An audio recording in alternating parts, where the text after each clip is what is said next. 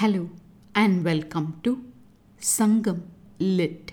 This is Nandini Karki, and in this episode, we perceive a process of careful selection as portrayed in Sangam literary work Puranaanooru 289, penned by the poet Kala Talayar.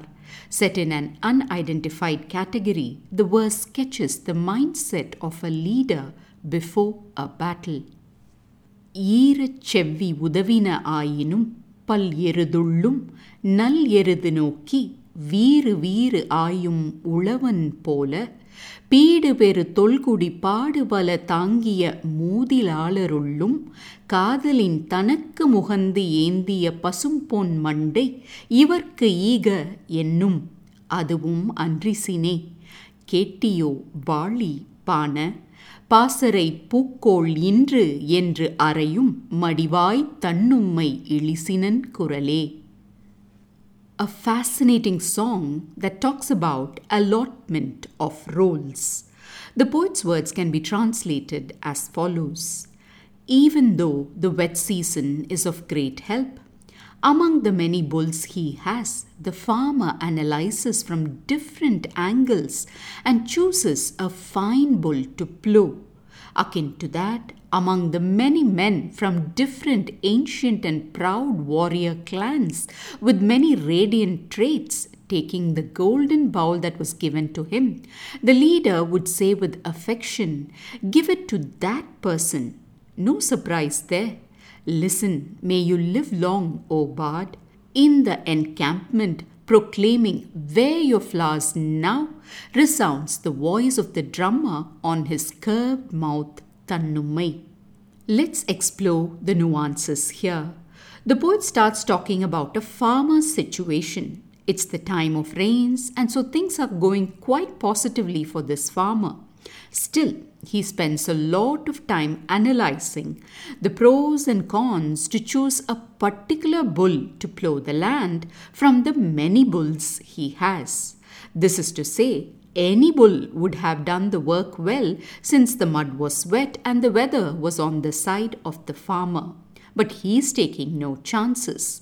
He studies each of his bulls and chooses the best one for the task before him. In the exact same manner, although all his warriors come from ancient and renowned clans and they have admirable traits, the leader would take his own special golden bowl of toddy and grant it to a specific person. After describing this act of the leader, the poet concludes by saying to the bard that there's nothing surprising about this, for right at that moment the war drum was echoing aloud the words, Soldiers, wear your flowers. Though it may sound rather funny to hear flowers and soldiers in the same breath, to these ancient Tamils, asking soldiers to wear flowers was a war cry. As we have seen in the different categories of Puranaanooru songs, be it Karandai, Vetchi, or Tumbai, each of these words refer to a flower, and possibly soldiers wore these flowers as their insignia during the battles. In a recent Puranaanooru verse, we saw how a mother was mentioning that her son was given the bowl above all others, and this verse reveals the exact meaning of that act.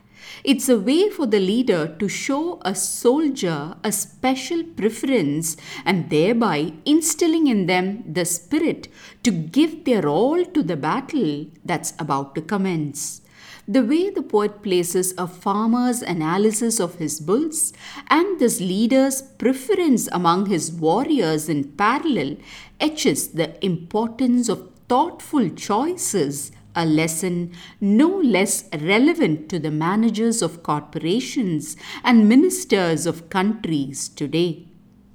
Thanks for listening to this episode of Sangam Lit and journeying with me to ancient lands and minds.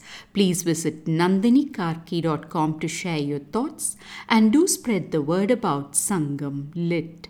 Until next time, Nandri Vanakkam.